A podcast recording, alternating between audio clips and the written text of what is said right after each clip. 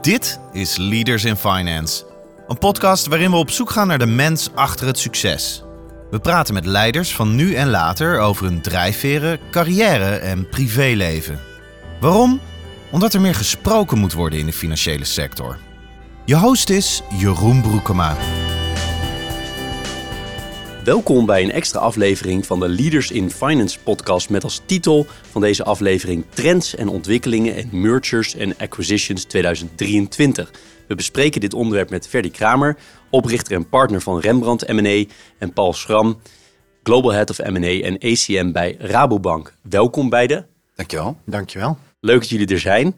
Uh, voordat ik jullie zal introduceren, wil ik graag de partners van Leaders in Finance bedanken voor hun steun. Dat zijn Kayak, EY, Orches Berndsen Executive Search en Roland Berger. Zonder hun steun zou deze podcast niet mogelijk zijn, dus dank. Dan nog twee andere zaken voordat we met het interview beginnen.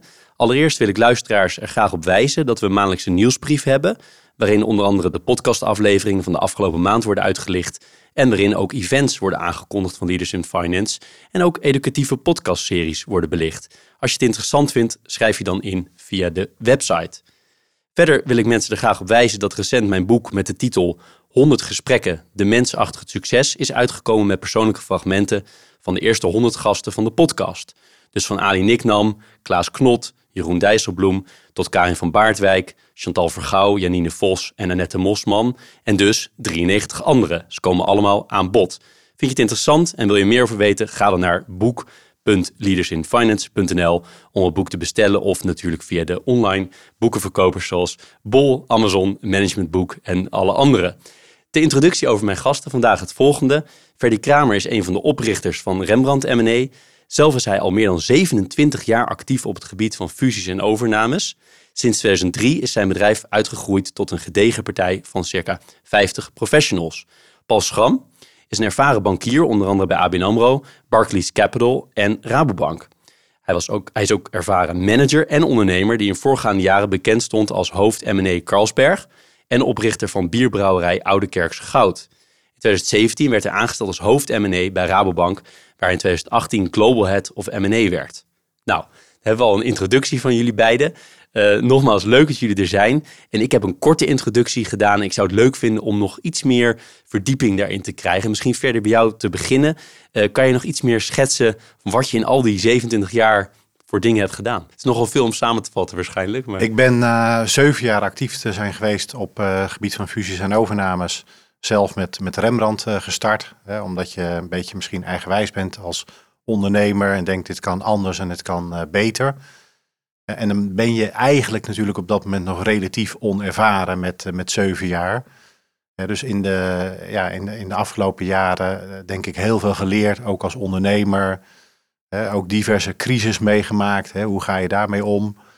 Corona, eh, kredietcrisis.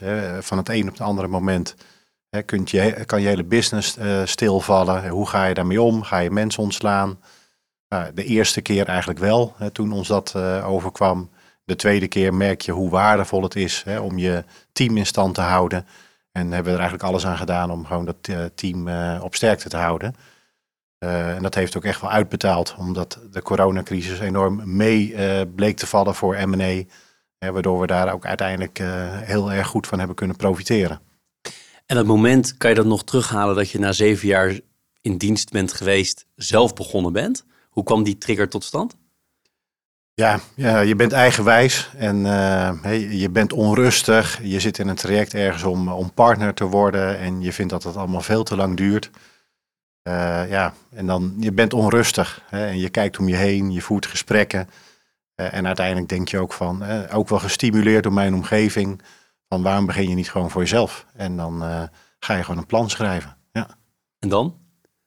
Um, nou, dat is heel spannend. Uh, en dan heb je uiteindelijk ook financiering nodig. Hè, want het was niet mijn ambitie om een uh, bordje in de tuin te zetten met uh, Kramer, Corporate Finance of iets dergelijks. Hè. Ik wilde echt iets neerzetten.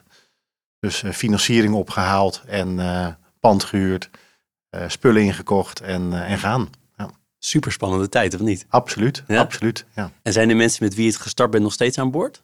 Nee. Je bent de enige van de ben, oprichters. Ja, van de, van de drie oprichters ben ik de enige die, eh, ook de jongste, destijds de enige die nog actief is. Ja. En Rembrandt M&A is natuurlijk een hele bekende naam nu, tenminste voor mij in, in het financierings, in de, nou ja, de M&A-wereld. Is dat ehm, al heel snel een echte naam, grote naam geworden? Of duurde dat een jaar of tien, ik noem maar wat? Ja, Rembrandt is natuurlijk een hele, een hele bekende grote naam. Hè? Dus uh, eigenlijk leek het vanaf het begin. We zaten in een oud kantoor, Museumplein in Amsterdam. Uh, Museumplein nummer 1.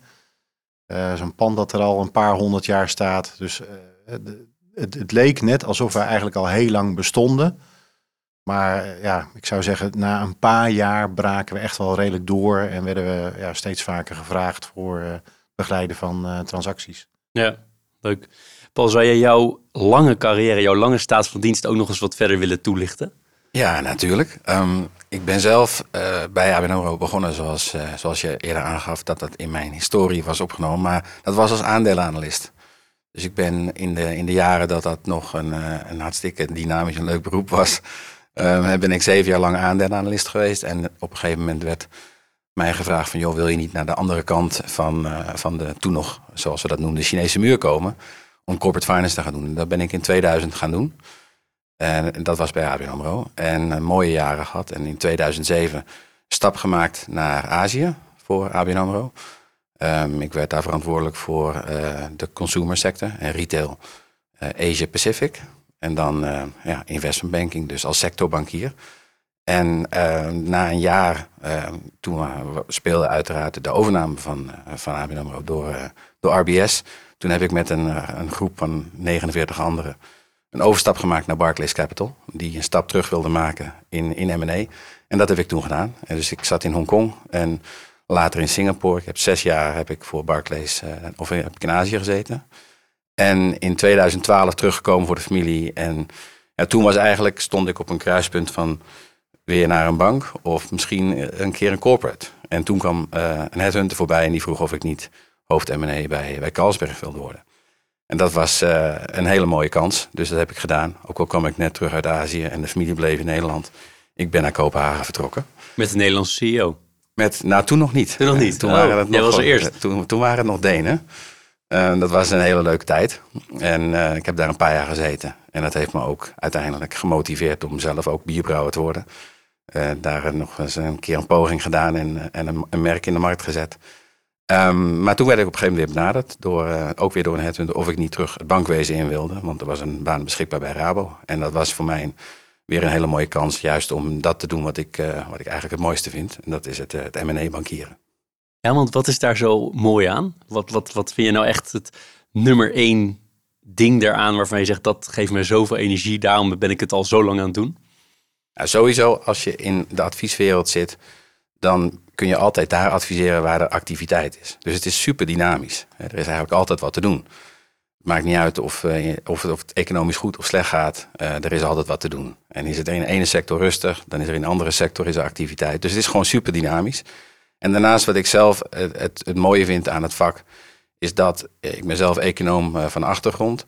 Maar uh, in M&A ben je eigenlijk bezig op het snijvlak van economie en psychologie. Hè, waar behavioral finance, eh, zoals het dan heet, een hele grote rol speelt. Dus je hebt nu met, met mensen te maken die allerlei beslissingen moeten nemen die uh, soms worden gestuurd door emoties, soms door ratio. En dat maakt het een hele interessante dynamiek waar je ook echt als adviseur een verschil kan maken. uiteindelijk vind je het natuurlijk mooi als je mensen kunt helpen, bedrijven kunt helpen om ja, een bepaalde visie te ontwikkelen, bepaalde overnames te doen en, uh, en het bedrijf vooruit te brengen. En ja, dat snijvlak van economie en psychologie, dat vind ik super interessant. En maakt, is het ook mooi aan het vak dat het soms gewoon heel spannend wordt? Dat er onderhandeld moet worden, dat er deals geclosed moeten worden. Is dat ook onderdeel van de, van de joy van het vak? Ja, uiteraard. Dat, dat, is, dat is heel spannend. En het is ook vaak heel intensief. En, en, en juist in die intensieve periode daar uh, worden belangrijke relaties ontwikkeld. En daar, ja, daar ga je met elkaar ga je natuurlijk door het vuur om een, een, transactie te doen. En als die dan gelukt is, dan, ja, dan is dat een heel mooi moment. En dan kijken mensen ook vaak uh, op terug dat ze het een, een, super interessante periode vonden. En dat is inderdaad ook, ook, spannend. En intensief dus. En intensief. Ja, is het echt, uh, want je hebt dus ook investment banking, corporate finance, M&A. Dat zijn allemaal termen die bij mij bekend zijn als hele lange werkweken. Klopt dat? Ja, er wordt, er wordt heel hard gewerkt. En ehm, daar is ook echt wel een, een goede reden voor. Want mensen zeggen wel eens van, joh, waarom werken jullie zo, die lange uren? Kan je dat niet wat, wat korter doen? Maar ja, vaak is dat niet zo. Je hebt een, een team die met elkaar aan een transactie werken. En er zijn deadlines eh, waar, je, waar je naartoe moet werken. En dan is het niet dat, eh, dat uh, het werk stopt om, om vijf uur. Dan ga je door totdat iets klaar is. Om die transactie met momentum te houden in een transactie. En om ook te voldoen aan datgene wat een klant van je verwacht en vraagt. dus ja, er worden, er worden lang, lange uren gemaakt. Maar over het algemeen zijn dat ook ja, de, team, de mensen in het team die vinden dat ook hartstikke mooi om te doen. En, uh, en die weten waar ze voor kiezen. En dat hoort, hoort bij het vak. Zie je nou grote verschillen tussen het werkethos in, in Nederland, bij de Nederlandse partijen waar je gewerkt hebt, versus Barclays Capital, Brits, Global Bank uh, en Azië? Als je die drie een beetje zo vergelijkt, is het dan het stereotype beeld dat er in, in Azië en in, in de Anglo-Saxische wereld gewoon nog harder wordt gewerkt dan in Nederland, of is dat niet waar? Ja. Je wilt natuurlijk niet je collega's bij Rabobank nu afvallen. Nee, nee, maar enigszins is dat het geval. Maar het is misschien nog wat meer het verschil tussen de verschillende instituten. er wordt heel hard gewerkt, maar uh, is er ook een menselijke component. En ik heb wel altijd in een omgeving willen werken waar die menselijke component er is. Waarbij er wel respect is voor het, uh, het, het, privéleven van mensen ook. Hè. Dus daar waar het kan, ook pragmatisch zijn en, en met elkaar zorgen dat iedereen ook nog gewoon een privéleven heeft naast het werk. Maar er zijn zeker verschillen. En ja, iedereen die, die weet hè, de cultuur in Azië, hoe die, hoe die uh, verschillend is eigenlijk ten opzichte van onze cultuur. En ja, daar wordt, uh, ja, daar wordt heel hard gewerkt. Toch ook nog even met je hebben over het bierbrouwen. Want het bierbrouwen bij uh, een van de grootste brouwers ter wereld. En dan ook bierbrouwen voor jezelf. Ben je dat ernaast gaan doen? Was dat een nevenactiviteit? Mocht dat? Of ben je dat daarna gaan doen? Ja, dat ik het wat serieuzer oppakte was daarna. Maar eigenlijk ben ik begonnen to, toen ik daar nog werkte. En dat was voor mij een manier ook om in het weekend samen met mijn zoon leuke dingen te doen. Ik was door de week, werkte ik in Kopenhagen. Het gezin was in Nederland. En als ik dan terug was, dan vond ik leuk om met mijn zoon iets actiefs te doen. En toen zei ik, weet je wat, laten we samen thuis bier gaan brouwen. Ik heb daarnaast wel een opleiding gedaan uh, aan de Scandinavian School of Brewing. Dus ik ben ook wel gecertificeerd craft brewer. Um, en toen zijn we samen gaan brouwen. En ja, toen kwam er zo'n moment dat hij zei van papa, drinken we dat nou allemaal zelf op? Of, uh, of gaan we dat ook Hoe verkopen? Hoe je zo trouwens? Ja, toen was hij uh, nog, nog niet legal drinking age. Dus ik zei, nou laten we het maar gaan verkopen. Ja, dus we, hebben, we zijn begonnen met, uh, met, met de buren en, en vrienden en familie. En dat hebben we later uitgebouwd. En het is best serieus geworden, of niet? Het is best serieus geworden. Ik, ik vind het altijd leuk om te zeggen dat ik in die twee jaar tijd 200.000 liter heb verkocht. En dat dat meer was waarschijnlijk dan Heineken in zijn eerste twee jaar. Ja, dat is zo'n mooie vergelijking. Hoe is het afgelopen? Nou, toen ik weer terug naar de bank ging, had ik geen tijd om er verder iets mee te doen. Toen is het uh, eerst uh, gaan slapen. En toen kwam uh, mijn oude buurman, die kwam naar me toe en die zegt... joh, ik vind het hartstikke mooi dat bier. Mag ik dat niet van jou kopen? Ik heb gezegd, nou, een M&A-trajectje? Dat, was, dat, dat had een klein M&A-trajectje kunnen zijn. Maar ik heb gezegd, joh wat jij moet doen. Je, moet gewoon de kosten variabel houden. Je gaat gewoon lekker onder licentie produceren. Je, je krijgt mijn recepten en het merk. En uh, ik krijg een kleine royalty. Maar dat is meer voor de grap. Uh, ik vind het vooral heel erg leuk dat ik uh, die bieren nu weer in de koelkast heb liggen. En mijn buurman die, die doet het hartstikke goed en die is er lekker mee bezig. Heb je er wel eens eentje gedronken, Ferdy, of van deze biertjes? Eerlijk gezegd, nee. Nee? Nee. Maar nou, daar moeten we eens verandering in ja. komen na de podcast. Dit is Leaders in Finance met Jeroen Broekema. Ik vind het ook leuk om uh, wat meer te weten over jullie uh, organisatie, waar jullie, jullie bedrijven waar je, waar je voor werkt. Misschien Ferdy, bij jou beginnen. Kan je Rembrandt ook nog eens wat, wat verder toelichten? Wat uh, Rembrandt M&A moet ik zeggen. Ja. wat jullie allemaal doen en wat voor soort mensen er werken. Waar we voor werken, dat is in ieder geval denk ik heel anders dan, hè, dan bij het team van Paul. Wij werken hoofdzakelijk echt voor directeur grote aandeelhouders. Dus echt voor, voor familiebedrijven. De mensen die bij ons werken, dat zijn, uh, ja, dat zijn heel veel economen, bedrijfskundigen. maar tegenwoordig ook heel veel uh, zeg maar, jonge consultants met uh, dubbele opleidingen. Dus rechten en, en, en finance. Ja, dat is denk ik het merendeel bij ons van de achtergrond van, van de opleidingen. En wat, wat voor soort adviezen doen jullie nou? Hoe kan je het nog, eens, nog iets verder specificeren? Het begint eigenlijk heel breed. Hè? Een ondernemer die, die komt bij ons met, uh, ja, met, een opvolgingsvraagstuk of een, of een probleem. Hè? Uh, het komt voor dat er ruzie is in de familie hè? En dat ze, of, of tussen aandeelhouders. Dat men zegt van nou laten we dan maar samen het bedrijf verkopen. Dan beginnen wij natuurlijk meteen wel de vraag te stellen van is dat wel de beste oplossing? Hè? Of Zou je niet gewoon proberen die onderlinge verhoudingen gewoon op te lossen? Dat, dat komt echt wel voor. Ehm, of het, het, is een ondernemer die is benaderd door een grote strategische partij of een private equity firma hè, die interesse hebben getoond. Ja, dan met ons dat gesprek aangaan van wat vinden jullie daarvan? Moet ik daarop ingaan? Uh, ja, een ondernemer die uh, met, met pensioen wil gaan, die overweegt om het aan zijn kinderen over te dragen. dus heb je meer een, een fiscaal traject of aan het management, management buyout. Dus dat is wel heel breed. Ja, en hoe groot zijn de, de ondernemingen waar je voor werkt? Waar wij ons op focussen is eigenlijk, dat zijn transactieomvangen van tussen de 1 en de 100 miljoen. Uh, boven de 100 miljoen uh, is in principe zeg maar team van, van Paul, zeg maar. Dan het loket vanuit de Rabobank om, uh, om zo'n transactie te gaan begeleiden. En daaronder zijn wij in, in principe zeg maar de, de, preferred partij. Dat neemt niet weg dat we altijd heel goed met elkaar nadenken van bij, ja, bij welke onderdeel past het het beste. Ja. Dus het kan voor, voorkomen dat het een, een DGA is met een bedrijf dat 120 miljoen waard blijkt te zijn wat dan gewoon wel beter bij ons past om, om te begeleiden. En ook kijk je natuurlijk naar sector-expertise. Zit die bij ons? Zit die in het team van, van Paul? Ja, nee, want dat is wel even heel belangrijk. Daar hebben we nog niet over gehad. Maar ik heb in de voorbereiding gelezen dat een, uh, een deel van het bedrijf is in handen van de Rabobank. Hè? Kan je nog even toelichten hoe die verhouding precies zit? Want nu lijkt het alsof je directe collega's bent, maar dat kunnen we volgens mij ook niet stellen. Nee, nee wij zijn echt een, echt een onafhankelijke partij. Hè? Dus ook echt uh, naam Rembrandt, uh, dat zegt genoeg. Hè? Het is geen spin-off van Rabobank. Of Rabobank zit ook niet in onze, in onze naam. Rabobank is voor 51% eigenaar bij ons. Maar ja, het is echt een, een, een, strategische investering van de Rabobank geweest. Er is geen dagelijkse bemoeienis met de leiding of iets dergelijks. Ja. En wanneer heeft dat plaatsgevonden, die, die deelneming? Ook al in 2003. Ik ben uh, begin 2003 uh, gestart. En aan het einde van dat jaar heeft uh, de investering door Rabobank plaatsgevonden. Krijg je dan ook dat je de veel leads krijgt vanuit de Rabobank of is het vooral zelf sourcen? zeker, ongeveer de helft van onze opdrachten komt zeg maar direct of indirect uit het Rabobank netwerk. Ja. ja, en je hebt dan een raad van commissarissen waar ook mensen van de Rabobank zitten of zit er een bepaalde toezichtsrol in omdat ze meerderheidsaandeelhouder zijn? Nee, Nee, nee? nee. Dus we, we, zijn echt in dat opzicht heel onafhankelijk. we hebben een eigen bestuur. Uh, uh, we hebben uiteraard uh, Paul en Oscar Nettel. Dat zijn onze aanspreekpunten binnen, binnen de Rabobank. Dus daarmee hebben wij overleg. Ja. duidelijk. En ik kan me voorstellen een transactie van 1 miljoen of van 100 miljoen nogal veel uitmaakt, of niet? Qua hoeveel ervaring je ermee moet hebben, expertise. Er werken veel meer mensen.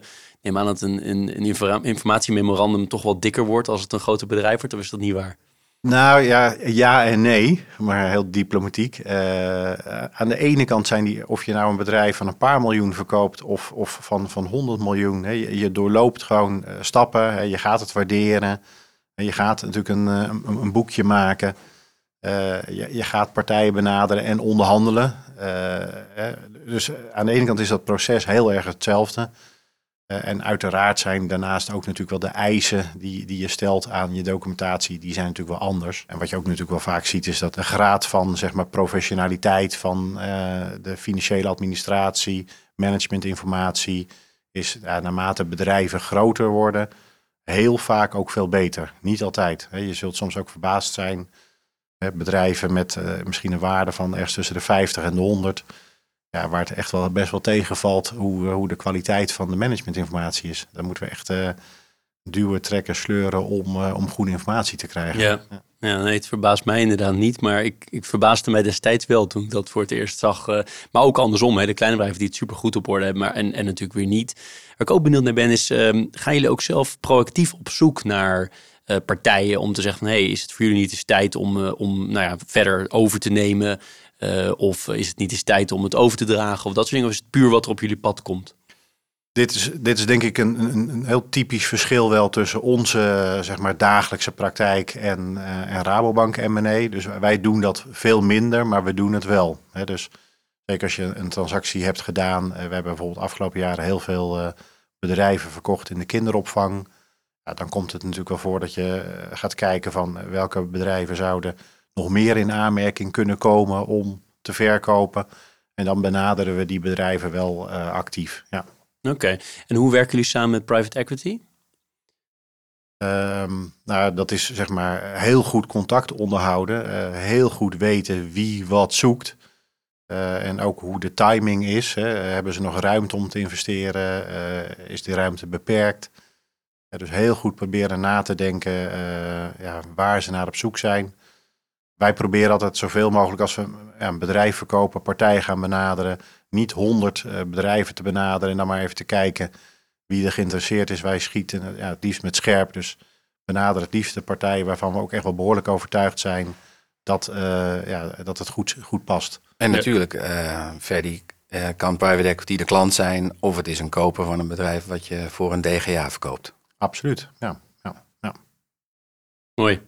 En ehm, Paul, zou je jouw organisatie ook eh, willen neerzetten? Qua hoeveel mensen er werken eh, en wat voor teams er allemaal onder jou vallen? Ja, uiteraard. Ehm, bij ons is het profiel ook, hè, er zijn heel veel finance studenten. En, eh, maar we hebben ook mensen die hebben rechten gestudeerd of, of, andere, of andere studies, ingenieurs. Maar ja, de grote gemene deler is toch wel heel vaak eh, finance. Ehm, en ja, ik heb een team van ongeveer 100 man, waarvan eh, ruim 40, 45 in Nederland. Maar ik heb ook mensen in Parijs, Madrid, Londen en dan een groot team in eh, New York. Een flink team in Sao Paulo, eentje in Singapore en Hongkong. En vanuit die hubs kunnen wij eigenlijk wereldwijd ehm, de markt bedekken en, en services verlenen. Ehm, dus het kan best voorkomen dat wij een eh Noors bedrijf adviseren bij de aankoop van iets in Chili. En dan doen we dat vanuit Utrecht en Sao Paulo. Ehm, maar ja, dat is, eh, dat is het team zoals we het hebben, dus echt eh, wereldwijd actief. En wat wij doen is, eh, in Nederland doen we eigenlijk alle sectoren. En buiten Nederland, eh, ja, daar zitten wij eh, met onze Banking for Food strategie hè, als bank. Waarbij al al onze klanten ergens in de voedselketen zitten. En dus daar richten wij ons eh, op transacties eh, ja, ja, in de voedselketen. En dat kan alles zijn van farm inputs, hè, wat een boerderij ingaat, eh, genetica, fertilizers. en, maar het gaat ook door tot consumer food, dus branded, ehm, dairy, animal protein, supply chain, eh, nemen wij ook mee. Dus dat is eigenlijk de hele voedselketen, dat is wat we internationaal doen. En in Nederland doen we, doen we alle sectoren. Ja, en de bedragen, want ik heb het verder ook gevraagd. Waar zit dat bij jullie? In welke range? Nou, kijk, eh, het is een echt partnership eh, tussen, de, tussen de twee teams. Ehm, we vullen elkaar aan en we dekken samen de hele markt af. En dat betekent dus, dus als, als Freddy zegt, nou, hè, 100 en, en daaronder, dan zullen wij wel 100 en erboven zijn. Ehm, en zo is het ook min of meer, grofweg. Maar dat is alleen maar de, de, eerste, ja, de eerste shift over de, eh, die we maken met elkaar. Maar daarna gaan we ook kijken van wat past het beste. En als het ergens tussen de 100 en de 150 is, dan kan dat eigenlijk allebei de kanten opvallen. Afhankelijk van waar we denken dat we de klant het best mee kunnen bedienen. Of waar de klant specifiek naar op zoek is. Als ze bij ons zijn aangekomen en ze hebben bij ons een relatie gebouwd. En het blijkt dat ze een transactie willen doen van iets wat, eh, eh, wat rond 100 miljoen is. Dan gaan we niet zeggen van noodzakelijkerwijs van nou dan moet je eigenlijk bij een ander loket zijn. Zo werkt het uiteraard niet. Maar eh, ja, wij richten ons wat op, op grotere transacties, ook publieke transacties. Daar, daar zijn we ook heel actief in. Als er een public-to-private is, dan, dan is, daar hebben wij een sterk track record in. Dat is iets waar, waar wij ons in specialiseren. Dat is niet iets wat, wat Rembrandt doet. Ehm, maar zo, ja, zo zijn we eigenlijk complementair aan elkaar. En trekken we ook samen op eh, in sommige En situaties. verder zei ook eh, in, zijn, eh, in zijn woorden net van... jullie zijn ook wel veel proactiever bezig met benaderen van. Kan je dat verder toelichten? Ja, wij hebben natuurlijk een hele grote klantenbasis sowieso wereldwijd. ehm, waar bestaande relaties mee zijn. kredietrelaties of andere, andere bankproducten die daar al worden aangeboden. En dat sterke netwerk geeft ons ook de mogelijkheid om daarover na- proactief na te denken van wat zou nou goed zijn voor zo'n klant. En wij hebben daar daarvoor ook specifiek sectorbankers. Je hebt M&A en dan sectorbanking is eigenlijk, dat zijn sectorspecialisten die met een productneutrale pet op eh, langs klanten gaan ehm, en eh, kennis opbouwen over een industrie. En weten wie wat wil of, eh, en wat, wat de strategie is en waar ze wakker van liggen en wat ze graag zouden willen doen op strategisch vlak, om dan proactief met de juiste ideeën te komen. En dat kan zijn het, eh, een, het eh, spin-off van een onderdeel van het bedrijf of een acquisitie of een, of een entry in een nieuwe markt. En ja, er zijn dan proactief dialogen over strategische dialogen die soms ook gewoon jaren duren voordat er ooit iets gebeurt. Maar dicht bij de klant zitten met zo'n strategische dialoog om vervolgens dan met ideeën te komen, dat is onderdeel van, van, van wat we doen als organisatie wereldwijd. Maar je moet dus sectoren heel goed kennen. Je moet dus heel goed aanvoelen ook van waar in welke sectoren gaat er meer consolidatie bijvoorbeeld plaatsvinden. Uh, en in welke geografieën dat dan gaat gebeuren. Dat ben je best wel spread uh, in Nederland in ieder geval, waar je alle sectoren doet. Daarbuiten is denk ik iets duidelijker dat dat banking for food, wat je noemde, is dus echt agri gefocust primair. Uh, maar hoe, hoe, dat doe je dus samen met sectorteams. En hoe blijf je op de hoogte? Is het ook inderdaad wat ik zeg, dat je het echt moet gaan aanvoelen ook? En, en veel praten en luisteren wat er allemaal speelt in de markt? Ja, uiteindelijk is een heel belangrijke bron van dat soort ideeën en kennis is uiteraard heel veel klantencontact. Waarbij je overal wat leert. Elke meeting eh, breng je wat, maar je leert ook wat. En door het doen van transacties word je natuurlijk ook uh, een insider in heel veel van die situaties. Daarnaast, en daar onderscheidt de Rabobank zich ook in, is hebben wij een team van ongeveer 100 uh, analisten. Food and Agri Research heet dat. En die zijn wereldwijd zitten die verspreid en die bouwen kennis op. En die doen fundamenteel research naar de sectoren. En die schrijven rapporten. En dat is dan niet voor investeerders, voor beleggers. Maar dat is echt voor de corporates, voor de klanten. En voor de afdelingen intern. En zij voeden ons met heel veel kennis um, over de sectoren. En daarnaast uh, reizen de sectorbankers reizen rond en uh, zien heel veel bedrijven. Uh, gaan naar, ook naar conferenties, lezen aandelenresearch, lezen consultant reporten. Um, en um, ja, eigenlijk de hele combinatie daarvan. En als je het maar jarenlang dat blijft doen, dan bouw je een kennis op die, ja, die onderscheidend is en waardoor je ook echt toegevoegde waarde hebt. Ja, want je kunt uh, uh, bij een, een, CEO komen en je kan hem vertellen over zijn sector waar hij al heel veel zelf van weet. Interessant, en, uh, maar ja, soms is daar de toegevoegde waarde beperkt. Vervolgens kun je aandeelhoudersperspectieven delen. Wij zijn natuurlijk ook een interface naar de aandelenmarkt. Dus daar komt een bepaalde kennis en inzichten van. Daar, daar kun je een dialoog over hebben. Maar uiteindelijk is het natuurlijk helemaal interessant dat wij ook weten wat concurrenten en, en peers strategisch willen en waar ze over nadenken. En ja, je bent daar een insider, dus je kunt dat niet direct delen. Uh, uiteraard is er vertrouwelijkheid, maar je neemt die kennis wel mee. En de, de kennis van wat iedereen in de industrie doet of van plan is of zou kunnen gaan doen, dat, dat, geeft je, dat maakt je een hele interessante uh, ja, partner in, in dialoog over je strategie. Ja. En, en zo zijn we dan in staat om ook ja, die relaties te bouwen op basis waarvan er een vertrouwensrelatie is. Dat ze zeggen, ja, als wij een keertje wat doen, dan, dan willen we dat graag met jullie doen. Duidelijk. En ben je vaak, ik weet niet of dat een goede term is hoor, want ik zit niet in, de, in deze wereld, maar ben je vaak de sole advisor? Of is het zo dat er heel veel partijen worden gevraagd als het gaat om die deals die misschien wat meer globally zijn, niet heel Nederland specifiek? Ja, uiteindelijk uh, spreken bedrijven natuurlijk met heel veel banken. Uh, iedereen die in, uh, ja, die in advisering zit en, die in een bepaalde sector actief zijn, die zullen proberen over de vloer te komen. Dus ze spreken vaak met veel banken, maar ze hebben vaak ook wel een aantal die ze het meest waarderen en respecteren op hun kennis en netwerk. Um, en, maar je bent uiteindelijk altijd in concurrentie wel met, met andere banken.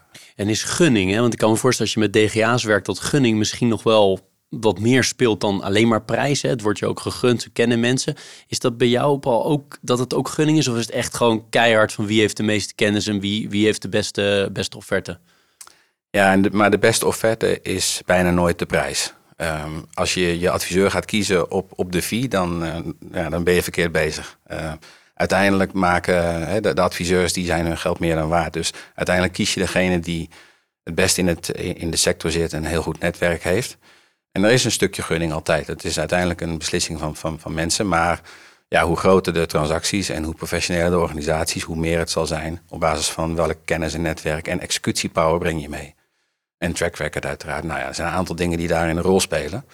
Uh, maar het is, uh, het is zelden uh, de, de, de prijs van de, van de dienstverlening. Nog even uit nieuwsgierigheid, breng jij als met jouw enorme hoeveelheid ervaring ook vaak nog zelf deals binnen? Ja, uiteraard. Um, ik word als hoofd van de afdeling word ik juist veel ingezet op, uh, op belangrijke momenten. En dat vind ik het, uh, eigenlijk het mooiste deel van het vak nog.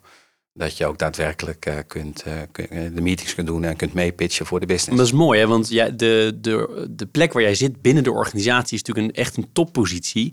Maar er zijn denk ik niet veel van jouw peers in de top van de grootbanken die zelf ook met klanten heel veel bezig zijn. En heel veel zijn natuurlijk vooral bezig met managen intern, soms wat extern. Maar niet altijd heel actief met klanten. En dat is denk ik wel mooi in jouw rol. Ja, dat vind ik het mooie in de, in de rol. Ik ben nog heel dicht op een team, ik ben nog dicht op klanten en ik ben nog uh, betrokken bij deals. Ja. En dus ik, uh, ik zit ook op het niveau waarvan ik zeg, dit is misschien wel het mooiste wat je kunt doen. Ja, je, je, hebt een groot team wereldwijd, maar je bent ook nog zelf ook nog betrokken. Nog geen sollicitatie naar de Raad van Bestuur. Um, verder, ik suggereerde net dat gunning misschien wel belangrijk was, of is in het verkrijgen van, van deals en opdrachten in het MKB. Klopt dat of is dat niet waar?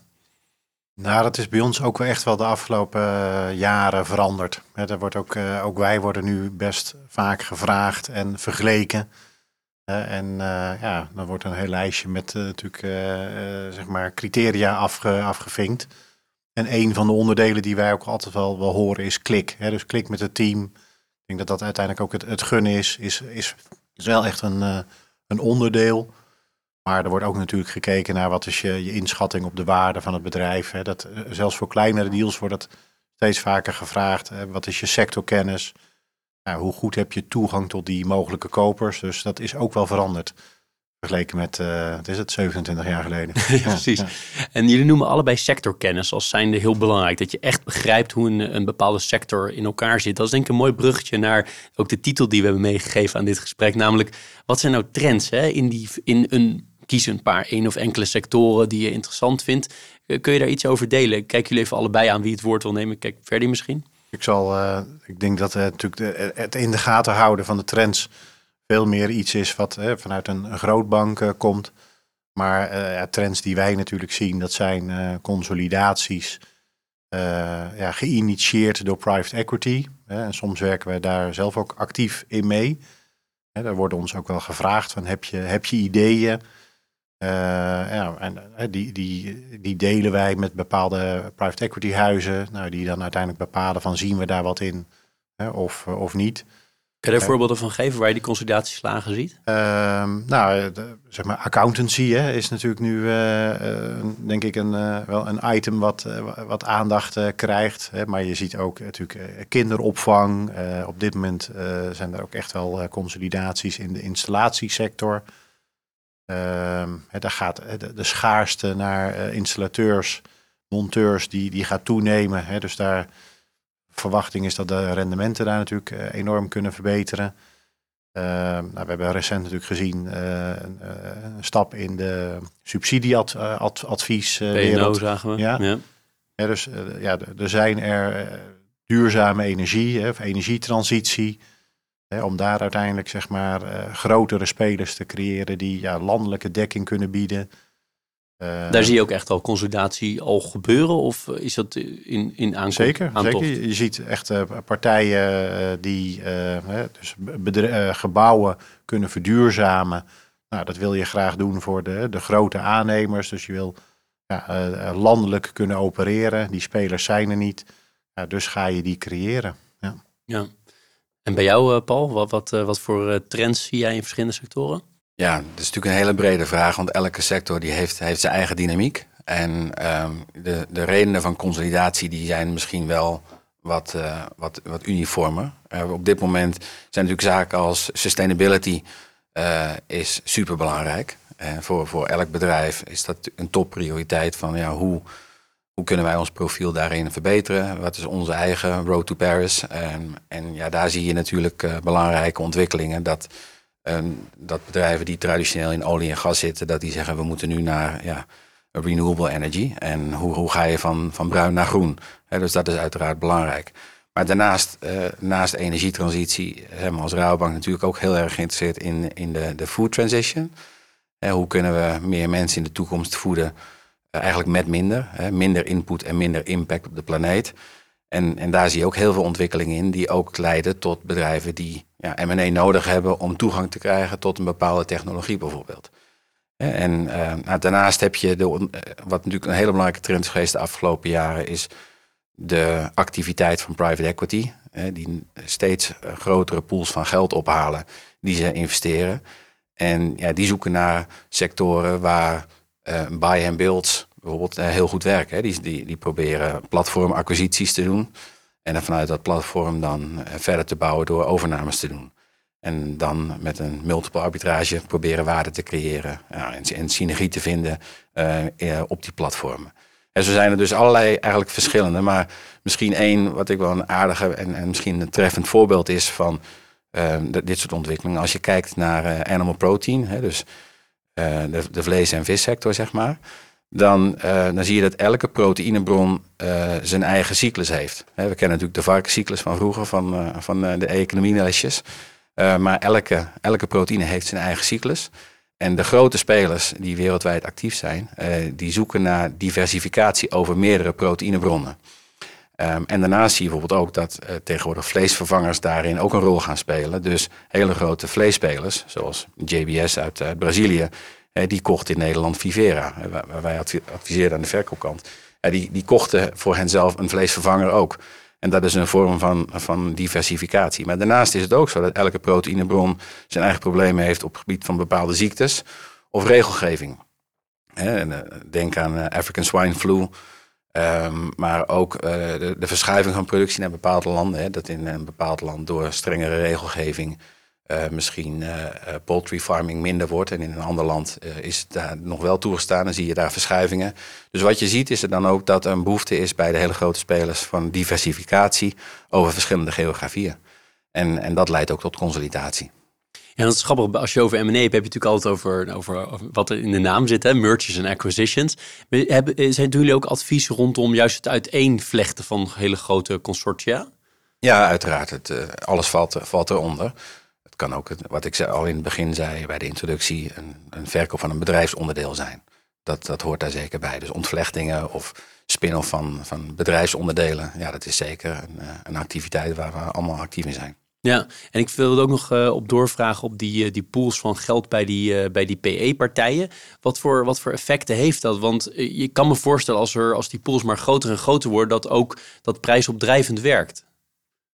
Ja, dat, dat werkt inderdaad prijsopdrijvend, omdat daar zij ook met elkaar concurreren voor, voor dezelfde soort interessante pareltjes die zij onder de familiebedrijven vinden. En uh, daar is uh, zeker concurrentie voor die, voor, voor die opportunities. Dus dat heeft een prijsopdrijvend effect. Daarnaast heb je ook hele grote pools van uh, infrastructure investors.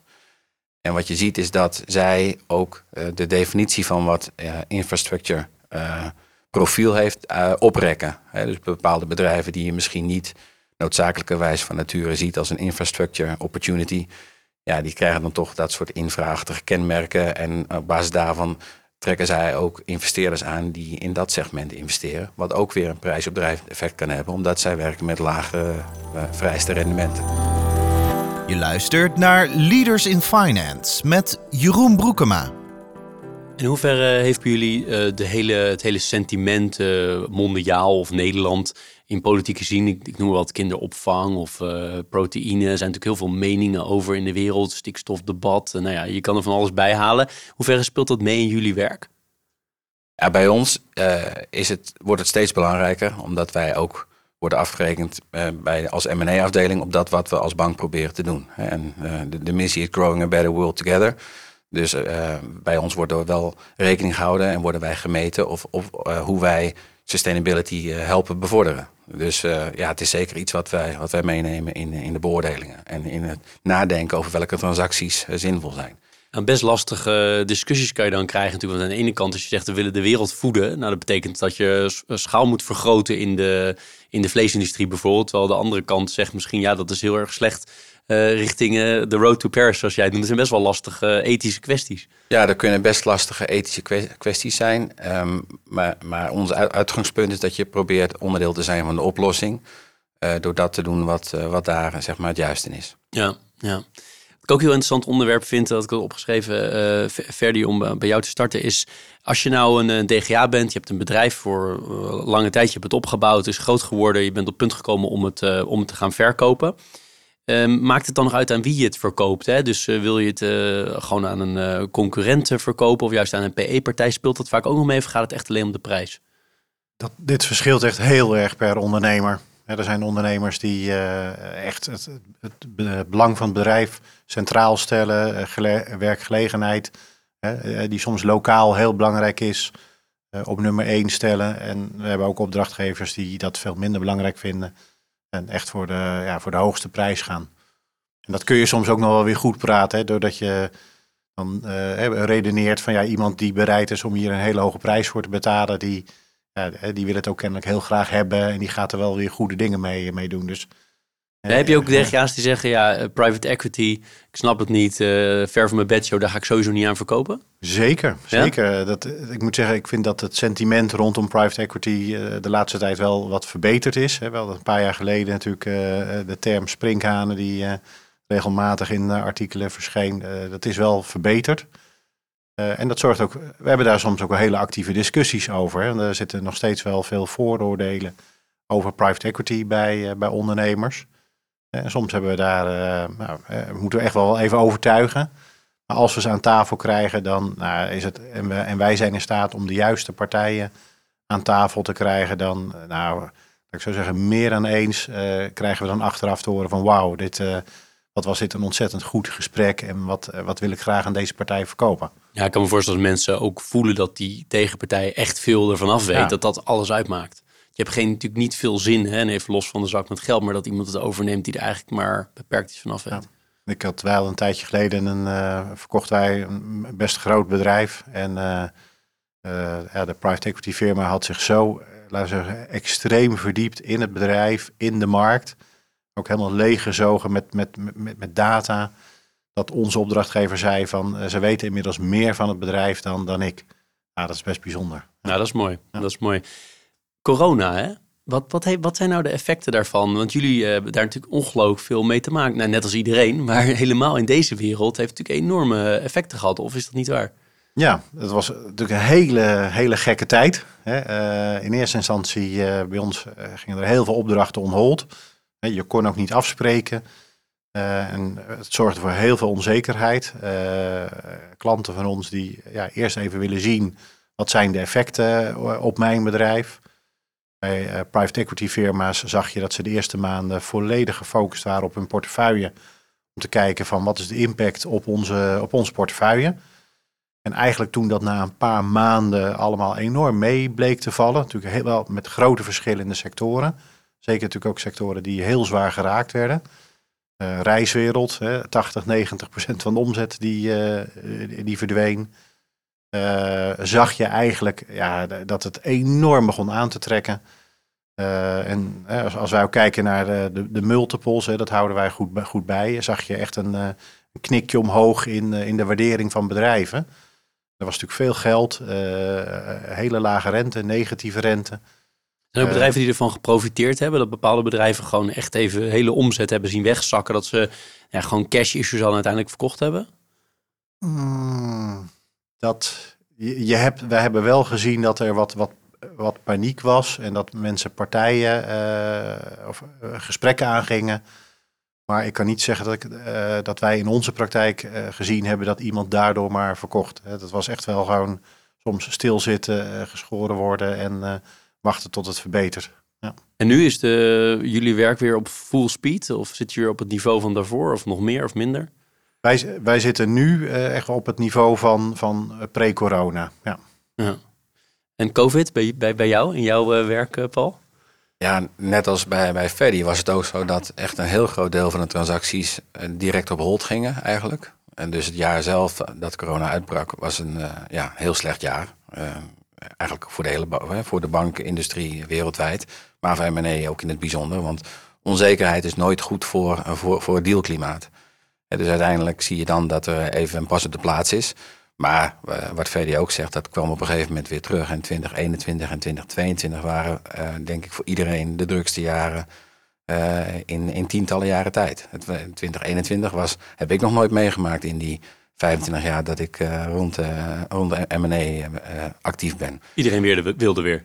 Ja, iedereen wilde weer, maar er waren een aantal andere dingen. Hè. Er waren ook deals die waren uitgesteld. Hè. Die, die moeten ook door de pijplijn in één keer mee.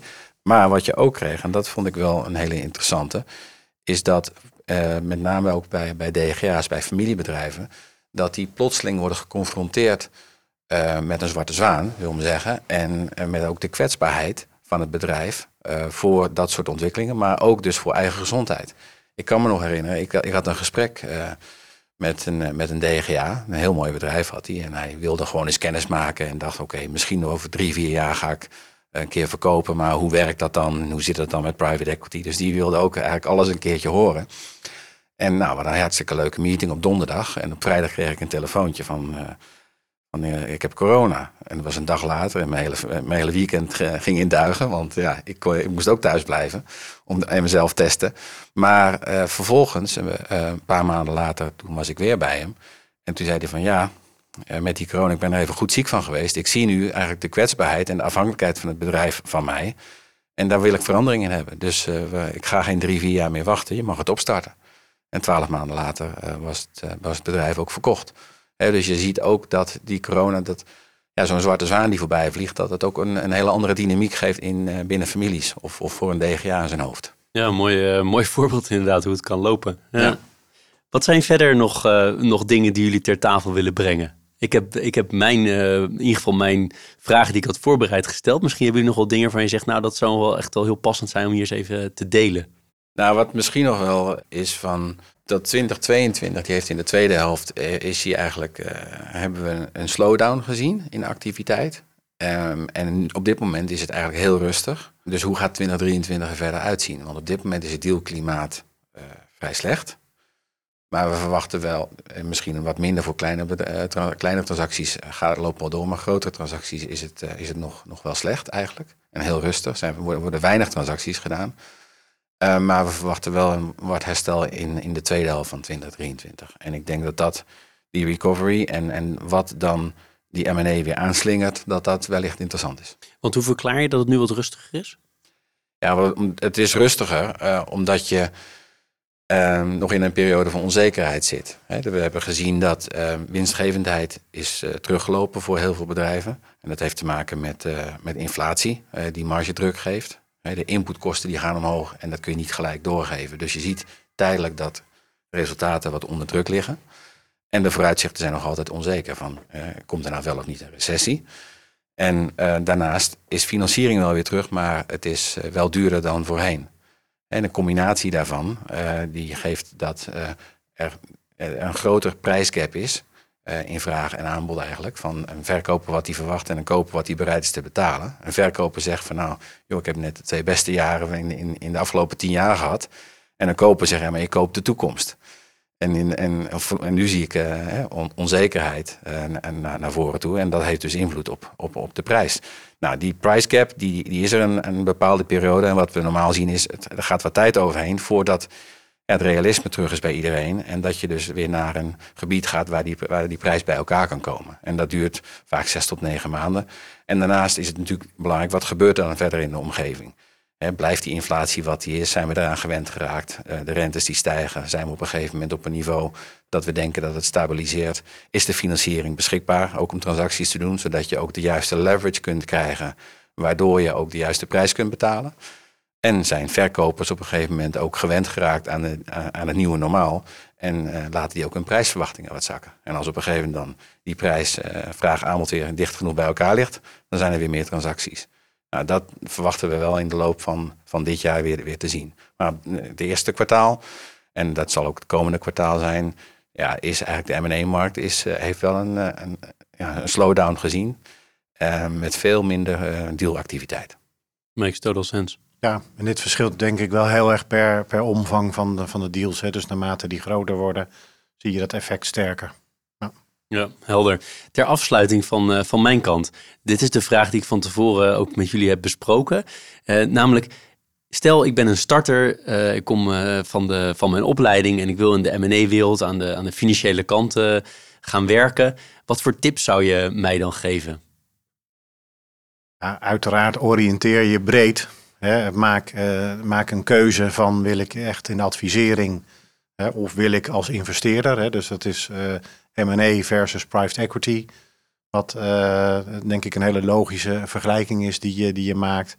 Uh, oriënteer je breed en kijk vooral uh, ja, wat mag je uiteindelijk gewoon gaan doen.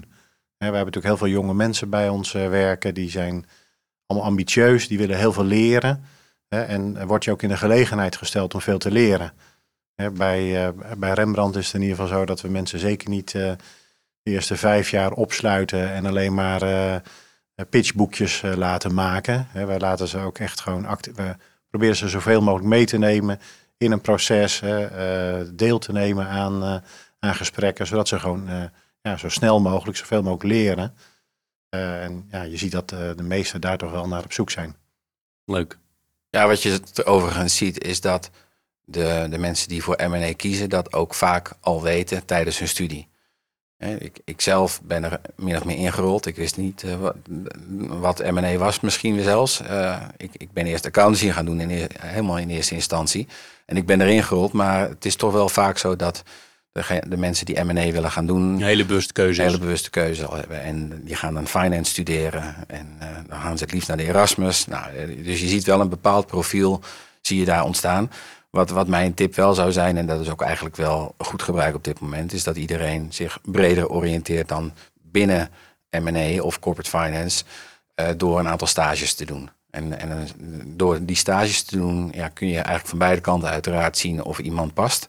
Maar kun je ook kijken van, is het werk wat voor mij, de, intensiteit ervan, maar ook de cultuur waarin je dan terechtkomt.